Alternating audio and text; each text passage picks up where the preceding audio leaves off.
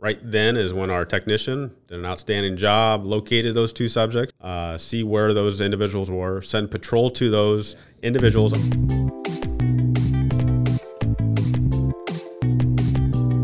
Welcome to Shop Talk with your host, Chief Jeff Walter, and newly assigned to the Community Engagement section, transferring over from the training unit, please welcome Public Information Officer, Sergeant Allison Simpsis. Hey everyone, welcome to the latest edition of Shop Talk. I'm Chief Jeff Walter, and my trusty sidekick, thank God, is gone. Uh, Lieutenant Ke- uh, Kevin Kwan, who was Sergeant Kevin Kwan, is no longer on the show with us, and we have uh, immediately replaced him uh, with Sergeant Allison Sempsis. And uh, Allison's first gig with us today, the first podcast she's with. So welcome, Allison. Thank you, Chief. Super excited to be here. Uh, I know that's not true, but uh, that's that's great. This is this is one of those parts of the job. Her new job is the public information uh, uh, office sergeant. This is one of her the jobs. She's like, ah, you know, I really don't want to do that. Uh, do I really have to be part of the podcast? Yes.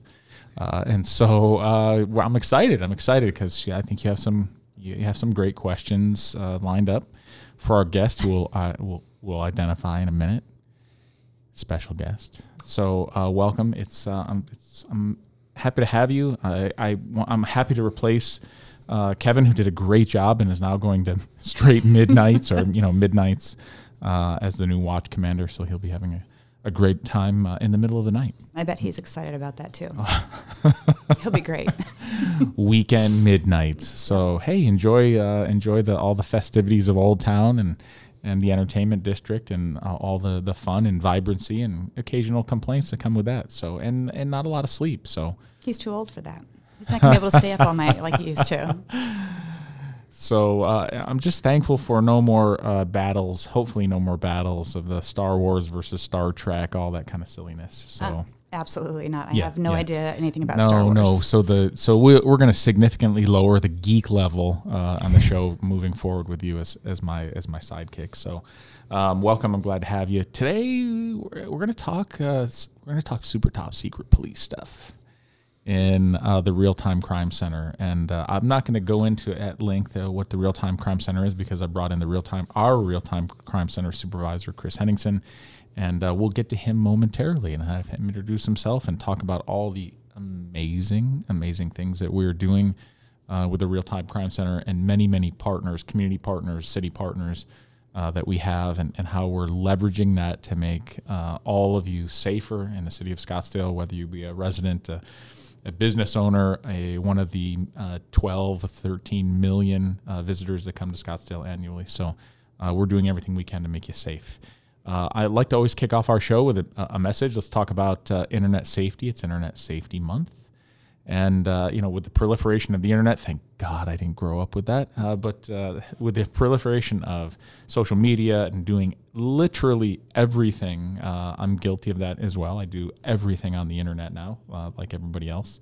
Um, internet safety is huge, uh, and paying attention to your email and your social media accounts, your banking accounts, all of those things, because there's worldwide uh, hacker groups uh, and individuals who want nothing more than to steal your information, your identity, put it on the on the dark web, and uh, and sell that for a profit. And so. Um, hey, if, if they can get your information, your passwords, your banking information, they can get your money. So uh, make sure that you're you're paying attention uh, and, and participating in two-factor authentication. Uh, that you're using the uh, random password generators. There's a ton of great apps out there related to um, not using, like me, the same passwords over and over and over again. Although I think I add a lot of dollar signs, exclamation points, and numbers to them. Uh, but uh, just just pay attention to what you're doing. And, and I, I know I get preachy on this. I think I was on the Mike Broomhead show, I don't know, a year or so ago, and, and talked about uh, paying attention to what your, your children are doing on social media. A lot of crazy things going on in social media, uh, a lot of different chat rooms, private chat rooms, uh, making sure that uh, your children are not being groomed uh, by sex traffickers and labor traffickers. And, and, so uh, let's pay attention to what your, what your, what your kids are doing. There's it's not so- intrusion, right? So many applications out there for the kids to get involved in that parents just need to be aware of. Yes. So, internet safety, uh, it's a big deal. Uh, y- the last thing you want is your identity stolen via the internet. So, Join us today as we explore the inspiring journey of an exceptional individual. Starting as a cadet in 1998, then serving as a parking control checker and police aide, and evolving to a crime analyst, he's now leading the groundbreaking team of the Scottsdale PD's Real Time Crime Center. Let's learn more about this perseverance story and the modern approach to law enforcement with the national president of the Real Time Crime Center Association and leader of the unit here, Chris Henningson. Excited to have everybody here today.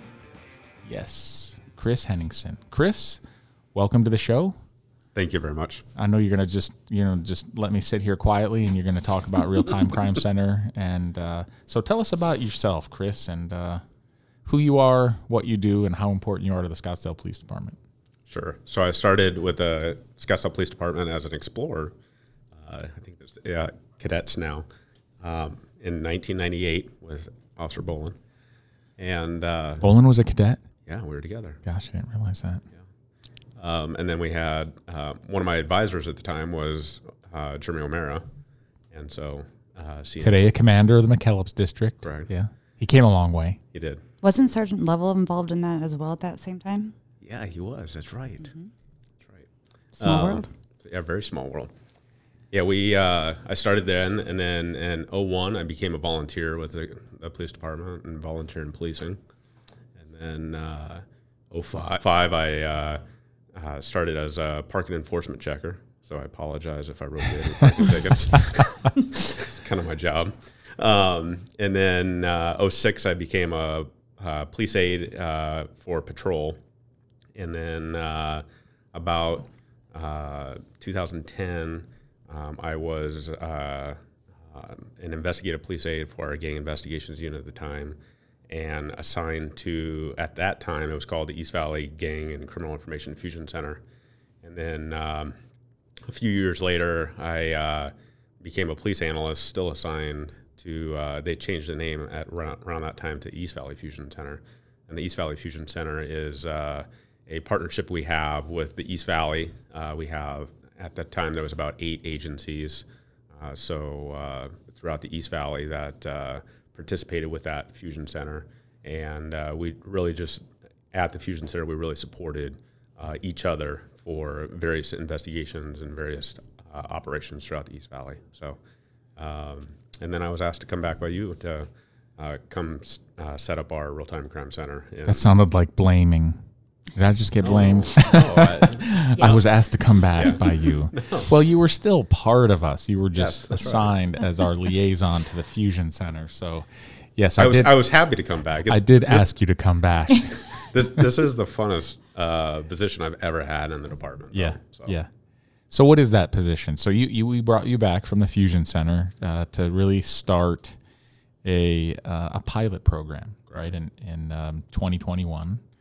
Uh, about to see if if uh, a real time crime center was uh, was an option for us. Correct. Let's talk about that.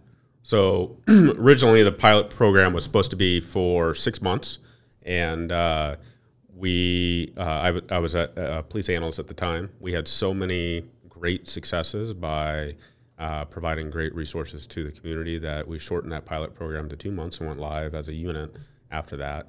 And A unit of one at the it got, time. it got close to one and a half. so. unit of one. with our real time center, what we normally do uh, as we start and create units is we really rely on the associations that are out there to kind of help us provide best practices. And uh, during this process, there was really no association that helped or ha- was uh, available for real time centers. And also during that time when we set up the real time center, it was also during COVID. Yeah. Um, and so, with um, most real time centers that are set up around the country, we uh, or those agencies will go do site visits to other real time centers. We couldn't do that because of the COVID uh, element. So we did a lot of virtual meetings. We met with uh, a variety of agencies across the country: Las Vegas, Chicago, New York, uh, Miami PD, in Florida, and they were all outstanding help on you know how they set up their center and what we wanted to do. Scottsdale's unique though. We're a destination driven city, and so we really wanted to work with uh, agencies across the country that are destination driven so that we can learn what we can do for our center. Um, a lot of centers are either proactive or reactive. Uh, our center is reactive. We, we support our patrol officers. We only uh, assist with active calls for service. So let's talk about that. Let's take a step back uh, for our listeners who who really, you know, are don't really have a great grasp or concept of what a real time crime center is. Because for those listening, that, that real time crime center is a relatively new concept. Uh, for us in law enforcement, and you mentioned your your time at the Fusion Center. We've had the East Valley Fusion Center for a number of years, and and and that is uh, many partners, but it's Scottsdale PD, Mesa, Tempe, uh, Chandler, uh, uh, Apache Junction, Gilbert, uh, Salt Rivers, just to name most of them. It's it's really uh, that group, and it's about information sharing in one central location to put out bulletins and, and immediate information or investigative information on crime and crime trends going on throughout the East Valley. And so, for me, that was like really a, a, a great foundational component or a, a, springboard to kind of what real time crime centers do. I know that there's a lot of discussion that you can have both, and we, at least temporarily, have both. We still participate in the East Valley Fusion Center. But let's talk about what a real time crime center does and kind of that evolution of hey, can we. Um, can we have a, a, an apparatus within a police department to address crimes in progress right now that patrol is responding to or and or investigative follow up um, with information based on, what's developed in the real time crime center. Can you talk about what a real time crime center is and does, and then we'll springboard into what we're doing? Uh, a typical real time center across the country is really based on supporting that agency only. That is their whole job, uh, 100% on uh, focusing on supporting mainly patrol. Um, so I'll give you a good example is someone calls 911 and they say the subject's over here on the north side of the intersection and we have a traffic camera that's nearby. We can now look at that intersection and say they say they went north. Uh, if we can't see anybody north from there, but we see somebody south from there, we'll ask the dispatcher, hey, can you have the uh, person call 911 point in the direction that they last saw them? And now we realize maybe that person that called 911 had the directions wrong and we can now direct patrol to the right area of where we where we actually see a subject that matches that description. And so it allows us the opportunity to uh, 911 when someone calls 911 we're only acting on what we know is in that 911 call. Uh, when so dispatchers will dispatch that call they're north they were wearing a red shirt blue jeans and they ran north uh, with real time, we're able to actually put eyes, law enforcement eyes on the area, and we're able to provide real time information to patrol of what direction they're going, what we last saw, uh, the subject that is in the comments. We have identified that they're standing behind uh, near a bus stop, or and now we're able to direct patrol right into that location, allowing them the opportunity to identify: Do we need to add more bodies to this call? Do we need to decrease the amount of bodies to this call? Um, and it really helps the patrol sergeant start to make decisions as they're on their way to the call of do we need to add a canine to this call or do we need uh, to ask a, a regional uh, support for air unit or what other type of resources do we need? Most of those decisions for supervisor are made at the scene when they get there. Now they're able to make those decisions at the same time as they're way, on their way to that call so, do you have somebody who's always monitoring it, or is it just when something comes up, somebody runs over there and starts looking at the cameras? So, great question. Uh, the goal is 24 uh, 7. We have staggered coverage right now uh, to really focus on the areas that are busier for us right now. And as we add more bodies, we'll continue to add them in areas that are the busiest part of the week for us. We do have seven day coverage. It just doesn't look the same every day. Mm-hmm. Um, especially like you get into like a Saturday most of my coverage is toward the later part of the night where patrol really needs us. They really right. they really need that extra support, especially in like the downtown area. Yeah, and what's great is that they are dedicated real-time crime center technicians who are at their consoles um, and, and, really leveraging the technology. And so um, we've we've it's interesting because I think in the last uh, our last podcast we talked about photo enforcement, right, and, and and the proliferation of cameras, right. But when you talk about um, that response, right, and and seeing where the suspect is is headed, or what color shirt, or what vehicle is headed in what direction, or how are we doing that? That's the one thing that we haven't really talked about. We haven't really gotten to yet because I think our listeners are like, okay, what do you, what do you mean you see them? Or you, so talk to us about the cameras that we're leveraging because this is where we get a little dicey. And you know, we we um, uh, in the two years that we've been doing a podcast, we we don't shy away from tough questions, right? We don't shy away from tough topics. And so, what's interesting for this is that you know, no, we're not London. Not don't everybody freak out. We're not, and it's not Big Brother with cameras everywhere.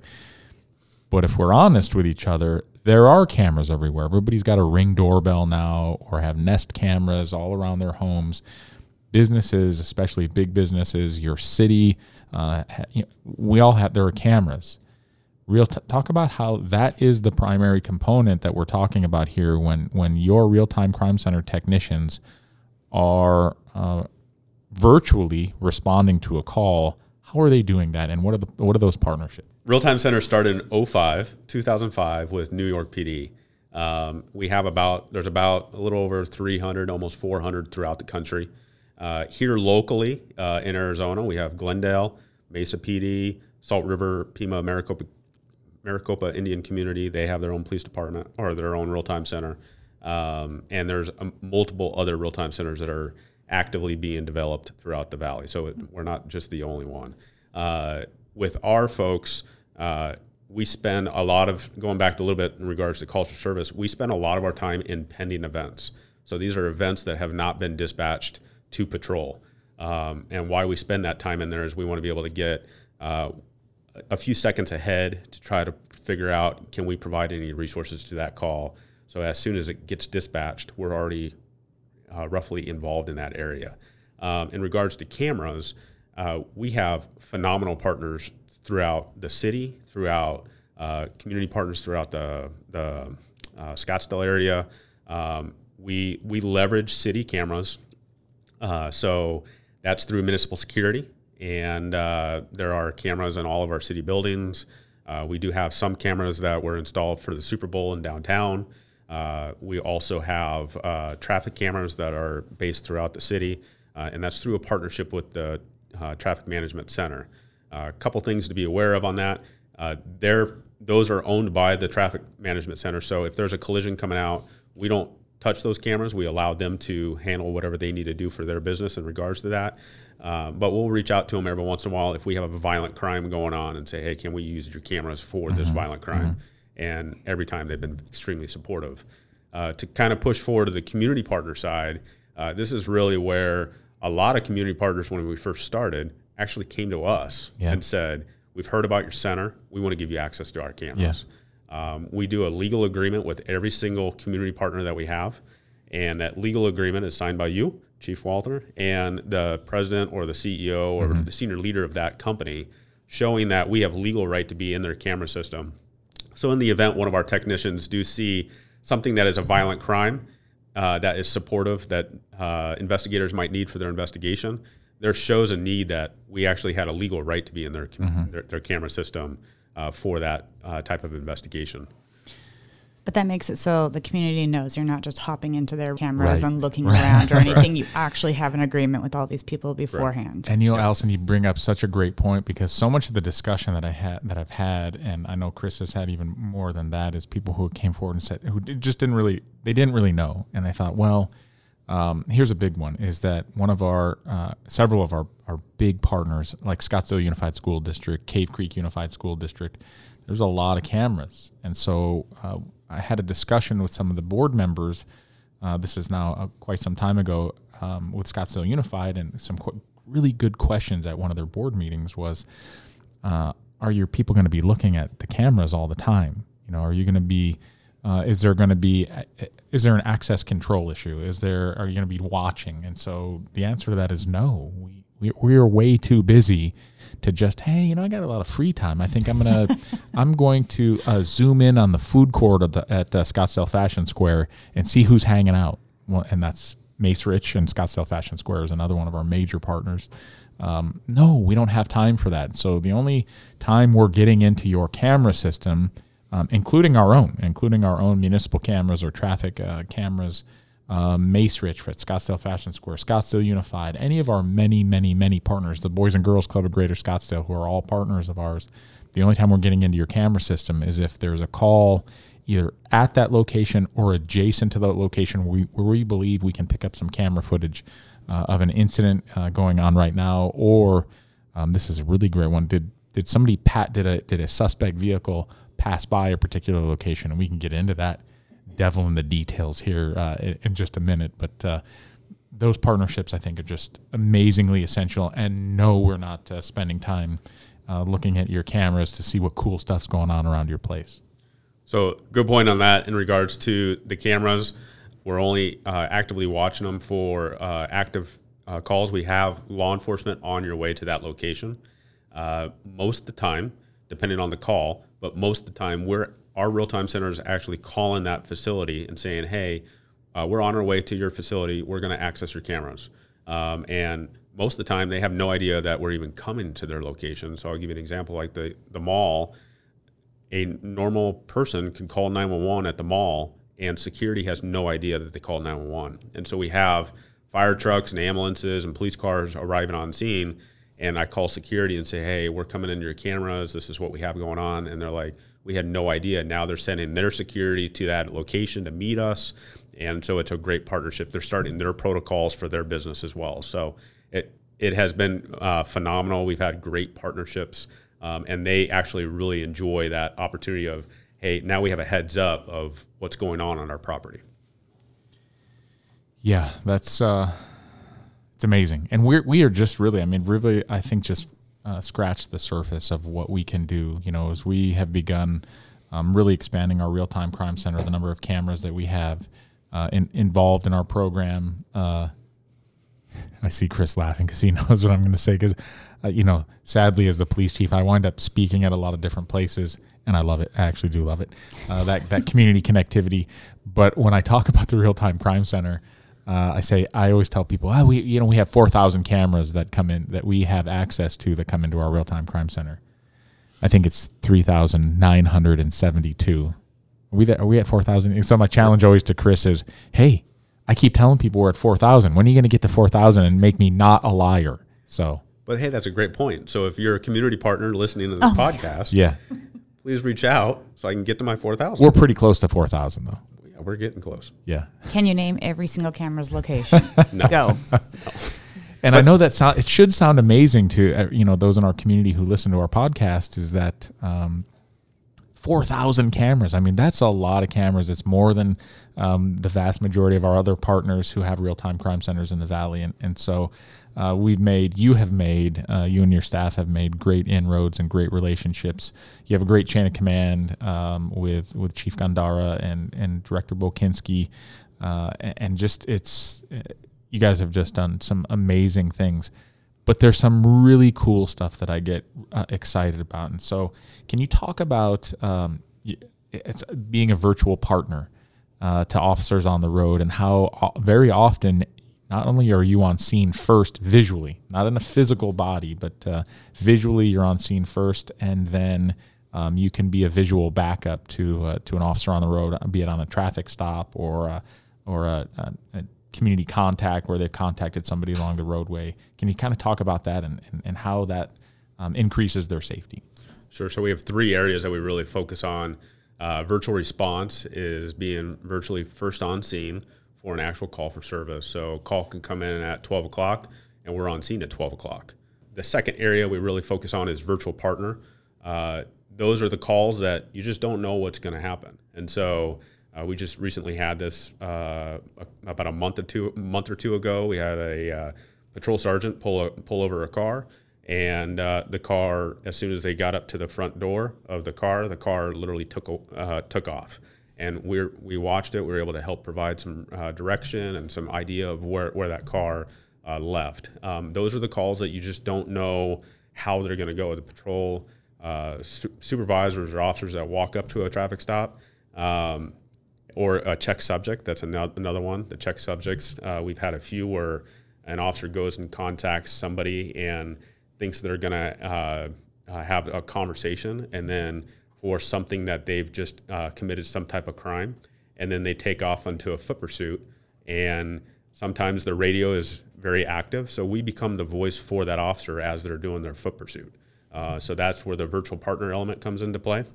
And just recently, uh, with all of these real-time centers s- standing up throughout the throughout the valley, uh, we've re- we we've always we've continued our partnership with all the uh, various agencies around us because partnership is extremely important to our department.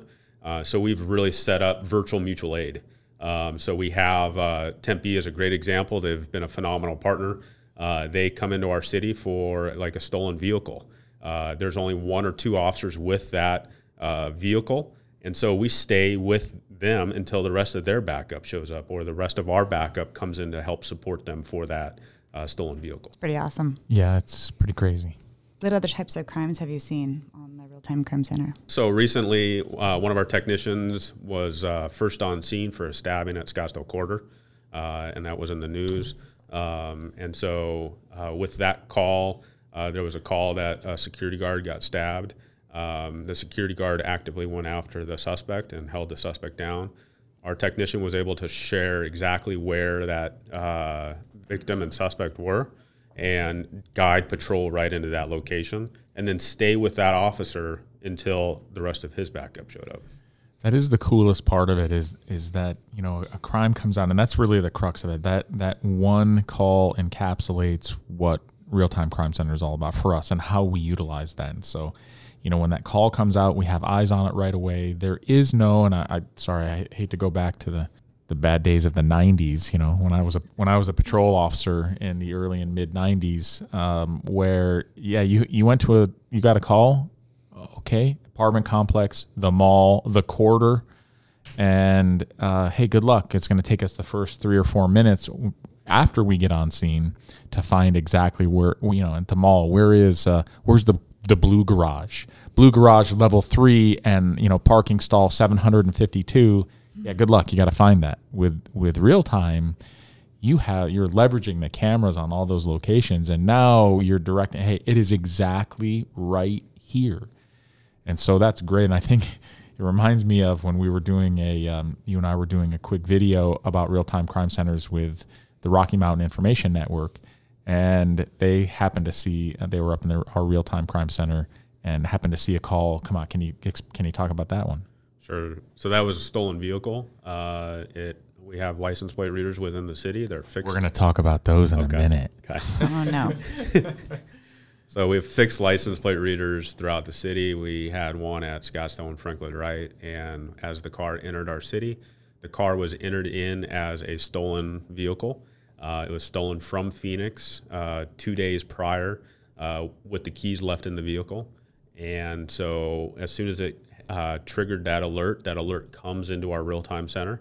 We verify that the vehicle is still stolen because sometimes they're not stolen. So, we just want to make sure that everything's good before our patrol officers get behind that vehicle. Uh, so, we verified it. It still was stolen. Uh, our technician did an outstanding job on locating where that car was as a possible location, a similar vehicle pulled into a uh, shopping center. Uh, she was able to direct uh, patrol to that vehicle. Uh, the vehicle then started doing evasive maneuvers, and we stopped uh, having any more contact with that car. Uh, about 10 minutes later, that car decided to start hitting cars along Cactus Road, which resulted in multiple 911 calls coming into our dispatch center. And again, while all this is going on, that film crew is watching how everything was going on within our real, time center. So it was really uh, a cool moment for our technicians to see all the great work that they were doing. So I had two of them in the in the center, and uh, they were able to pinpoint where that car was. They were able to help guide the last place that that in, that individual left that car uh, started running. Uh, our uh, technicians did a great job showing the last place where that we saw that person run. Uh, we had no more cameras beyond that point, and then patrol was able to uh, locate that individual and arrest him. Yeah, it's pinpointing. It's you know here's where the, we last saw them on the last camera, and that really um, whittles down the areas they can be. So that one was a great apprehension. It just happened to be that they were doing a uh, a video on our real time crime center when that call came out. So it really showcased what we could do, how quickly we respond to that. It was uh, was pretty awesome. That's awesome. Do you get frustrated though trying to direct officers to the location? I would be like, no, 200 feet to the left. They can't hear Your us. left, not your right. You know, I'll tell you, uh, it's cool because you're w- when you go visit districts to either do presentations or trainings. Uh, when we first started, when uh, uh, Lieutenant O'Mara at the time, now Commander O'Mara, we him and I we, we did patrol briefings to all patrol briefings of this is what the real time center is. We did five things. Now it's much more than five things. And we really sat down with each of them. This is where we're going, and most of them had that glazed look of this is a new unit. I really don't know what anything Yeah. is. Now, when I go into uh, districts, they're like, we get super super excited when we hear you get on the radio to start directing us because Yeah. most of the time we arrive on scene and we don't really know where these people are, and so we have to sometimes call them. And when you're on when you're on duty, we don't have to call them because you're already directing us exactly where we need to go. So let's so let's talk about the backbone of I think any real time crime center in the United States, and and we're gonna t- for those listening, we're gonna talk about. Uh, you'll hear us refer to LPR or license plate reader cameras.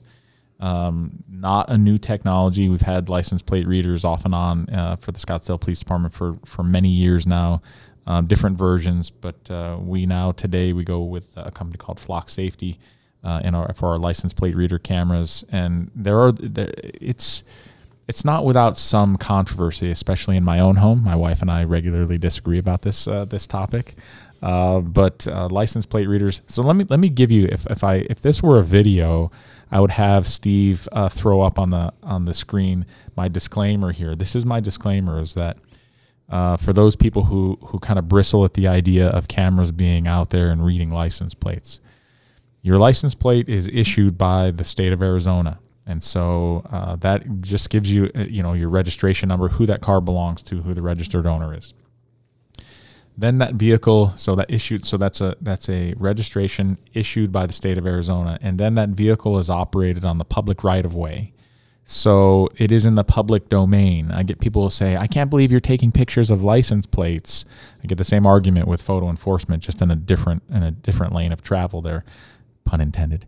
Um, and so, so with license plate reader cameras, your cars are driving by with a government issued registration on a public street, and so we leverage that through license plate readers. What you ha- what you have is, uh, and we had uh, 38 license plate readers uh, cameras installed.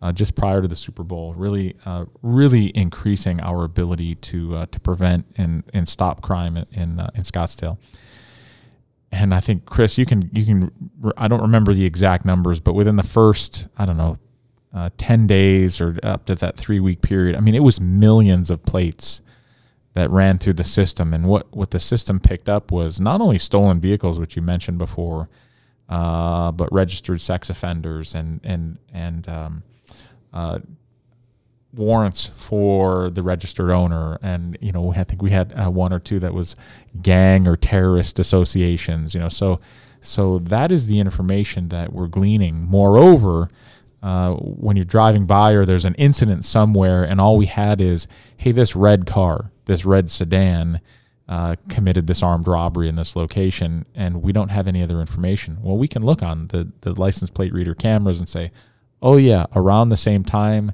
the red car with a suspect in it matching that, uh, you know, that, with that vehicle uh, was southbound on XYZ Street.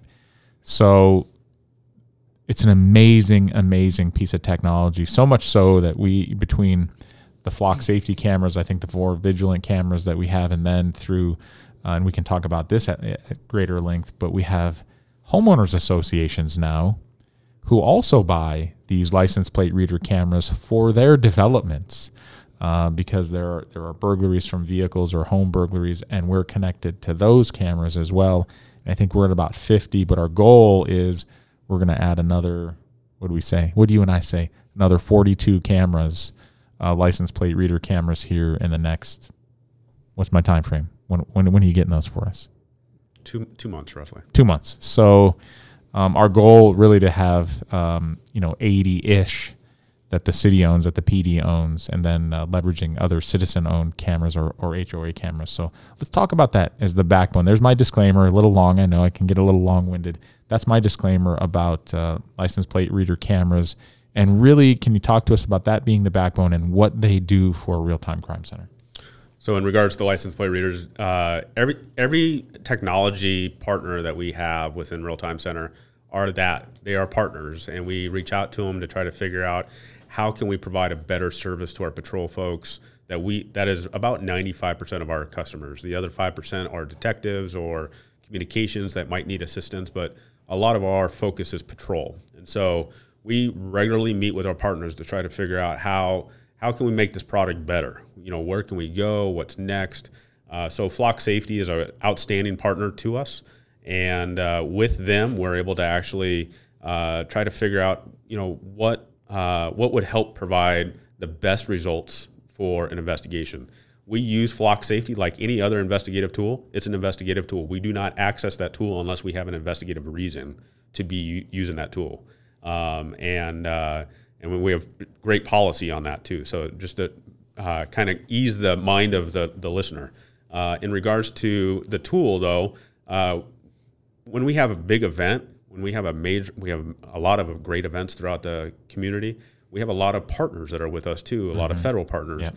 And if we have a vehicle that's driving by that's a gang terrorist hit, um, that's something they're interested in and they they will then you know help provide some additional resources to why is this individual trying to drive around a major event. Right. Um, as far as sex offenders, we do have some hits on the registered sex offenders um, that's them going to their normal day of job. Um, and we don't do anything with that. Where we do get some alerts on is that when we haven't seen that vehicle before drive through our city and they're driving around at seven o'clock in the morning and they're hitting multiple of our LPRs right. when our kids are at bus stops yep. and their, their prior crime was something along those lines. Then we share that with our special victims unit and they handle that. Um, in regards to uh, our, our, our big case or a big support that we really look at is uh, missing missing people. So we had a uh, another great uh, hit uh, two two weeks ago.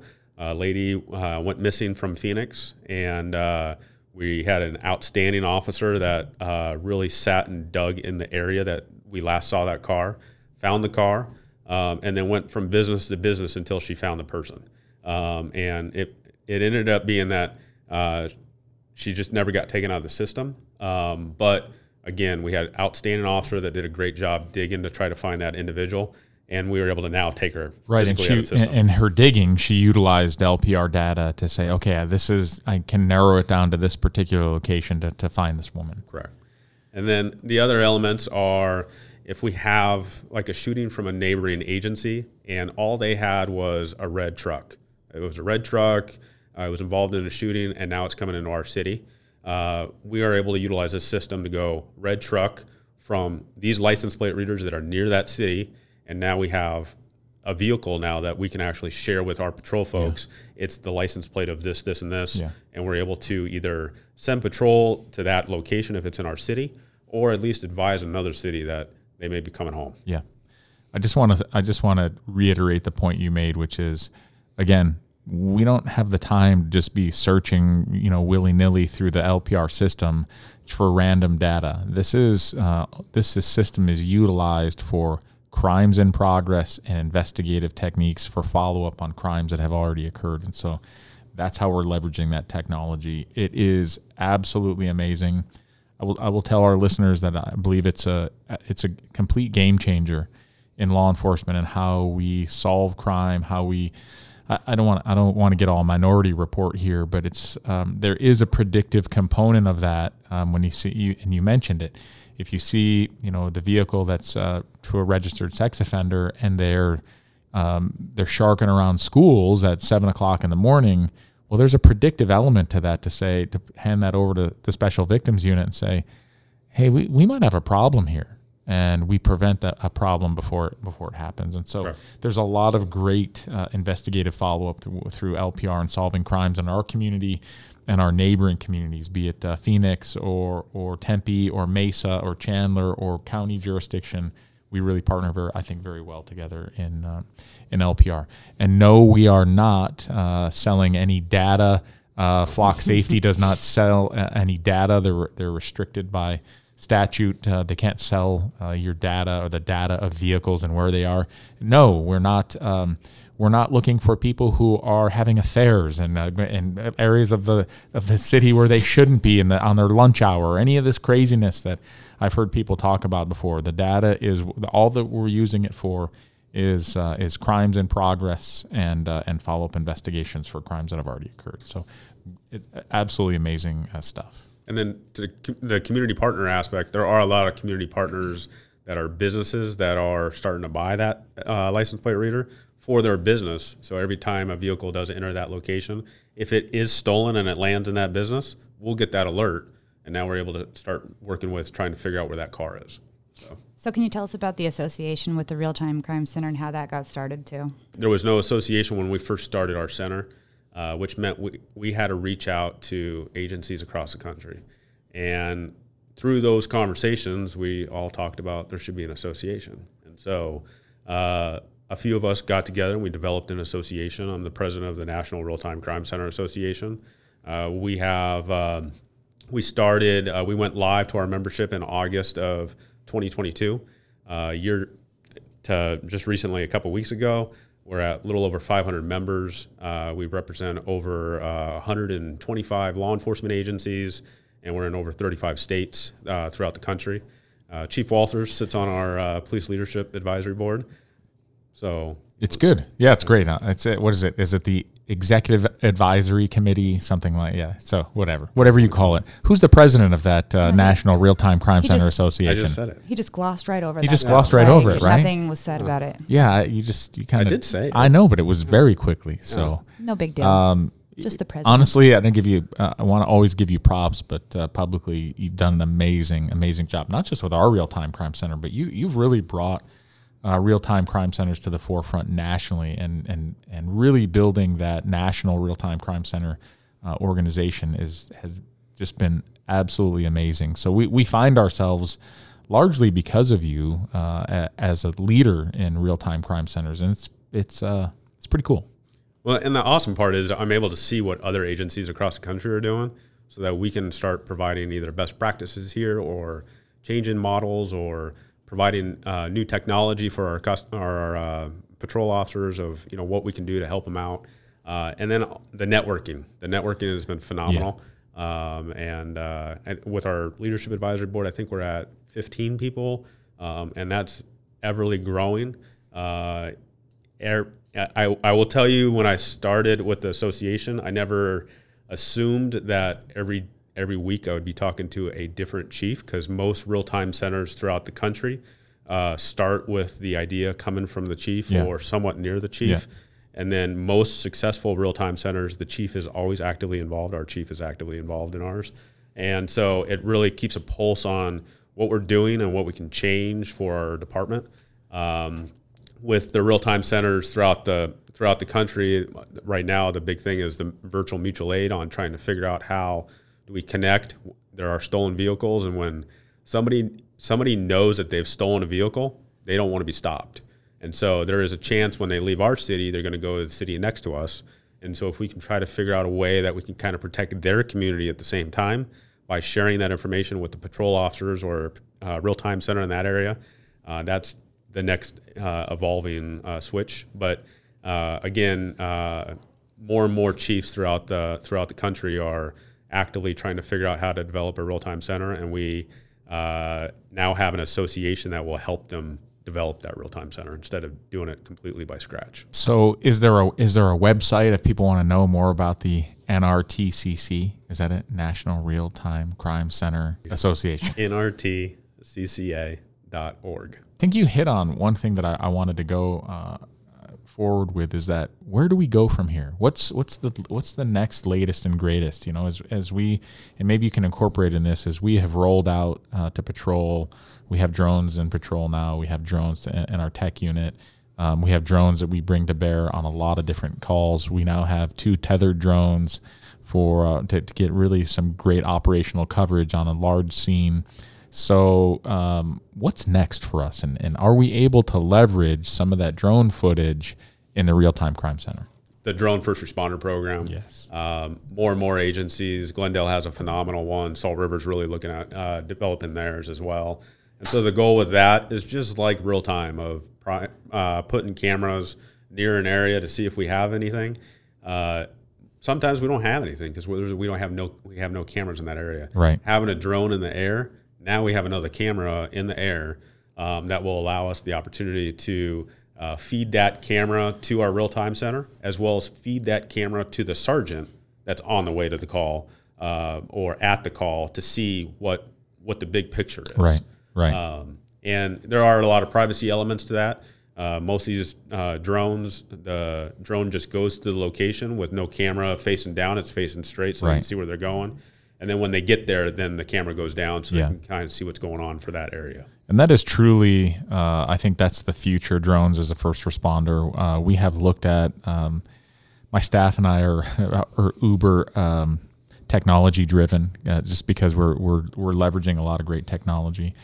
And drones as a first responder, we've looked at a couple companies that are almost there. They're not quite there yet, where you would map out the city, and then have um, on city buildings throughout the city, you could have we, we looked at it, we could probably do the whole city with probably six drones centrally located throughout the throughout the city. And when we got a call that was that was you know drone specific that we could use a drone for, it would get kicked over to real time you would type in the address, hit go, and it would take off from the closest location where, where, where a drone as a first responder would go. And it would fly to that exactly how you're talking about. It wouldn't be looking down, it would take off, it would fly to that location, and then it would either hover or orbit over that location and give you a bird's eye view of that incident. And it could be something as simple as report of a collision at, uh, you know, Frank Lloyd Wright in the 101 uh, great. Uh, I don't have an officer available at the time. Let's go take a look real quick. The drone gets there. Yeah. And real time crime center technician says, yeah, that's pulled off into the target parking lot. So two cars, here's where, I mean, something as simple as that, right? Um, and so that is the future. Today, um, we have rolled out six drones in patrol. And if you saw those in, in, in studio, amazing, amazing uh, life saving effort by the, by one of our drones night before last, and it was on a 70 year old missing uh, dementia uh, patient who walked away from home, walked out into the desert. Nobody knows. Gone, nighttime. And uh, uh, officers got there, got a drone into the air, and our, our drones have forward looking infrared or FLIR on them so they can see in the dark um, and got overhead and ultimately found the drone and the drone pilot, uh, Officer Greg Now, uh, found found the guy under a bush, heat signature. He was injured, disoriented, dehydrated, and was able to to uh, direct the officers into where he was. And then uh, again with another p- little piece of not technology, but piece of equipment that we carry, uh, threw him on the fast stretcher, a, a um, portable stretcher, threw him on that, took him 150, 200 yards out, and to, to where he could get medical treatment. But that absolutely saved a life. And uh, and just my goal really is to bring you know the, our drone capabilities together with our real time crime center and make that a very seamless um, seamless operation for us. And you touch on a good good point. So although the real time center is in the PD, we help uh, fire all the time. Uh, we have an idea of where all the fire calls are going on. And so, a good example, we had a fire down south. We had one fire truck going we actually saw the flames are about 30 to 40 feet in the air. We called fire back and said, hey, those flames are about 30, 40 feet in the air and they're, t- they're almost close to a hotel. By the time that first fire truck arrived on scene, nine more were dispatched. And so, wow. um, again, that first fire truck would be having the one making that call, but now we're able to show real time what's going on. Uh, the other element of where we're going is more community partners yeah. uh, to kind of base off of. I know a uh, question was asked in regards to we did a uh, training exercise at Cocopah Middle School. uh, we planned. That was amazing. I was there and watched that whole. It was terrific. Yeah, but you guys ruined the entire thing. You ruined how it. amazing No, it was. You ruined it. But I will tell you, in all honesty, my boss was next to me. I told Commander Myers, do you, "What do you want us to do?" And he told me, "Do what you guys do best." Yes. And so, um, our technician, he had only been in that system for maybe 30 Right, minutes it was- the day yeah, before. yeah. And so, uh, it was a great test for him, too. Uh, it was uh, a very uh, emotional overload once he uh, actually consumed everything that he did in that 10 minute period. You got to explain Um, it from the start. So, we, we had two active shooters that. Uh, Scenario, scenario. So we had a live, major, major active uh, shooter scenario at Cocopah Middle School on a Saturday. Um, that was going to be like a four-hour, drawn-out scenario. Scottsdale PD, Phoenix PD, MCSO, DPS, uh, Paradise Valley, right? Every, every like we wanted to include everybody because that's what you get in an active shooter, right? To, to respond. Oh, it was awesome. it The was- response from cops there and everything, personnel from all around the city. Right, and it was a it was literally a dry run. It was not. It it was kicked out to patrol. Like a, they knew it was going to be a scenario, but here's where it is. Respond like you normally respond. Okay, you take it from there. now you're really making me feel like we've really ruined Wait. I got to add It more. was great. There were teachers from the school. Oh, gosh, inside, yes. School administrators. Kids. There were kids that were inside for acting as students. We had it involved made in up with blood and everything. Phenomenal. Yeah, Yes. yeah. It was it was it was an amazing scenario to set up with our community partners, Scottsdale Unified School District, Cocopah staff, parents, teachers, Months um, of o- planning, other months. other other agencies, and we responded to that how we would normally how we would respond to that in a real scenario. Go, Chris. So two individuals walked up to the school. Uh, they both had guns. They shot uh, one of our police officers, the officer that was on scene, and uh, right then is when our technician did an outstanding job, located those two subjects, was able to, have patrol On camera. on camera Yep. uh, through the school through, the, the school, cameras, and uh, which that school only has about thirty, um, and they were able to log. He was able to log in. Uh, see where those individuals were, send patrol to those Yes. individuals, arrest them, and then there was Did they arrest them? I think you're being a little nice. They they they did what they they put the suspect down. You're right. Okay, go ahead. Yeah. That was a very nice Yeah. way of. That was a very nice way to say they engaged the suspect right. with gunfire and they eliminated the threat and moved on to the next one. Well, do you want to share a little bit about what else was supposed to happen? It was supposed to be that there was a suspect hiding in a closet that would come out and ambush the officers one, upon arrival. But based on your cameras, one officer went in and knew exactly where they were at and told every single officer where, and everybody. In the end, it lasted like ten minutes. It was great because it was when the real time crime center technician came on and it was uh, Marcos Hernandez. Yep. Uh, it was okay.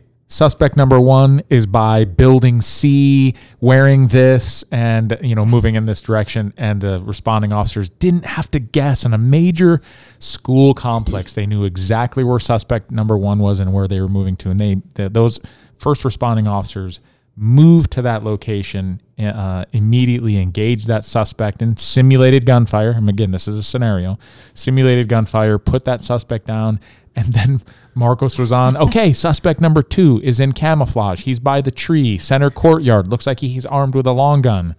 And they, they, did an amazing job because I watched this happen live. They did an amazing job actually moving across the courtyard using the tree that the suspect was behind as distant cover. Um, and then by the time the suspect, real second suspect, realized that the officers were there and started to engage him in gunfire, they put him down quickly. And then another part of the scenario was a third suspect was going to gain uh, force entry to one of the classrooms and hold hostages. And we had all of our officers uh, responding with their normal breaching gear. Yes, we do carry breaching gear. I'm not giving you any secrets, but we uh, responding with breaching gear. But the officers were so quick and getting such timely information from real time that they uh, they put the third suspect down as he was trying to enter the classroom.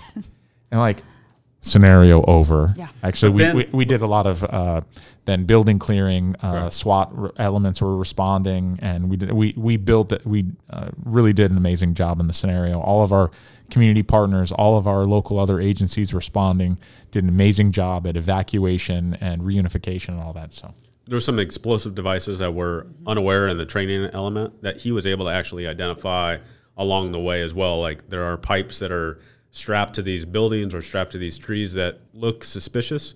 And so they were able to send patrol to those locations as well. But yeah, he did an outstanding job. Um, it was he was he, he was able to wrap the whole thing up in ten minutes. I know I had a lot of upset people after that, um, but it was he- great. I was super job. happy, and that's all that matters. That's right. That's right. He deserves the credit though. So does. the officers got all the credit, and I would have been like, I did this. Right. This was actually right. me. It was gr- it was awesome to watch Right. and awesome to listen to at the same time with uh, Marcos in real time giving immediate updates. Okay, here's descriptions. That way, you don't have officers. Uh, first off, you don't have officers now wasting time trying to find a, a suspect. You don't have potentially what's blue on blue with officers coming from different angles from on the on the uh, campus. You you know exactly where that. It was it was like textbook. It was beautiful. It was it was great, and that's how we leverage real our real time crime center and our community partners, SUSD and Cave Creek Unified, and others throughout the community. God forbid if we have uh, some type of uh, incident like this, and it it just leverages that technology. That I think is incredibly, incredibly important. Chris Henningson has just taken us on a thrilling tour of the Real Time Crime Center. For a deeper dive, nrtcca.org is your go to. Now let's buckle up for Sergeant Semsis's Four Reels round. Brace yourself, the real fun begins now. All right, I see we've taken a ton of your time, Chris, but but we still have questions for you. So this is the this is the time, and Allison has taken up this mantle where Quan would ask a whole bunch, you know, a handful of really dumb questions. It's all right. I don't know Um, anything with about Allison Star though, they're Trek going to or be Star they're going to be either. better. don't. They're going to be actually this is fun. These are fun, like quick, uh, a quick way to end and and uh, close out, which which was a, a really awesome um, podcast for us, and I really thank you for being here. It's been it's been pretty cool. Allison, go ahead. Okay, so with June and camping season and everything like that, and Father's Day coming up, name your best dad joke. Um, and it can't involve a penguin, I've been told. if my kids were listening right now, my kids are all adults, but they would they would all they know exactly the dad joke that I'm going to give them right now. In fact, they're they're going to be reciting it if they listen to this, which they don't. Uh, they're going to be reciting this. You're going down the street and your pedal falls off. How many frogs are in your oven? None, because ice cream doesn't have bones. What? That's Oh, a uh, good one. That's a that's, good one. that's really Yeah. ridiculous, actually. Two Chief. penguins are sitting on an iceberg. No, one it's- one falls can't off. penguins. No, he can, no he- penguins. He can, no he can take mine. I don't have one. no penguins. Okay, we won't do that one. We won't do that one. What's the difference between a duck? True or false? okay, sorry. Go ahead, Uh, I don't even have a response for that one. Okay, next one. Chris. Do you have one? I don't. You have Okay. to name something. Not off the top of my head. Okay, Okay. so then you get to answer this one first. Is a hot dog a sandwich? sure. Why? Bread and there's something inside the bread. No, it's a hot dog But you can't just use the words in it, Chief, that I said. Like, why is it not a sandwich? because it's a hot dog. I don't understand the question. Is it not a sandwich because it's not round? Of course, it's not a sandwich. Sandwich is stackable. Hot dog. Hot is- dog is stackable. You have a bun and a bun. No, no. That would- That's the. it would only be stackable if you turned the dog on its side, the whole bun on its side. Then it could be a sandwich, but that's not how you eat it. Hot dog is a hot dog. A sandwich is different. That was the stupidest question ever. That must have been a Quan joke. That was a quan. That was a quan. no, that was actually a Sergeant Syrbolic. Oh, Yep. Okay. Uh, these two are just kind of what would you rather? Okay, what forest animal would you be and why? Forest animal, bull elk, just the most majestic uh, animal in the forest. Typically, the alpha in, a, in any elk herd, and so yeah, el- bull elk. I like that answer. I'll take bear. Yeah, You go wherever you want to go. You get whatever you want. eat what eat whatever you want to So, eat. If a bull elk and a bear were fighting, who would win? Well, he's the chief, so he's going to win. Uh, first off, I don't think they they wouldn't typically fight. They're both huge animals, but uh, if they did, I would tell you that the elk has a little bit more, uh, I think, in its favor because especially a mature bull elk has standoff distance with those antlers, yeah. and so I appreciate that you're really trying to think this through. Standoff distance, the weapons that he has at his use. Okay, last question. Um, for camping, tent, RV, or glamping, and why? I like RV. Why? It's secure. You know, like a tent. Like if you get a good wind, That you're going with the come wind. with- and the bull elk. Yep, the bull elk. You can shut the Uh, door with the bear. my wife and I were prior to me coming back and being the chief, uh, avid backpackers. Get, like to get into the backcountry. Uh, we do tent camp. Um, but maybe the older I get, the more RV sounds great.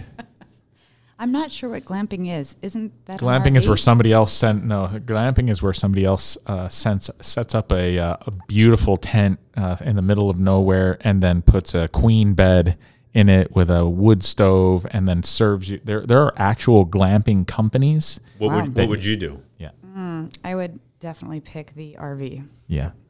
Especially because then you can run over the little forest. And what's animals. what's your forest animal? Because you know I'm, Quan answered these with us, so you have to. Oh, give I didn't know Yeah, that. yeah. squirrel?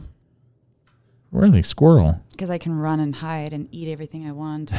Nobody pays attention to me. And if I get hit by something like a car, it's just quick and painless. Okay. Oh God. Okay, what's your thought on the hot dog? Sandwich. Okay, It's definitely a sandwich. is that That's it? it? That was it.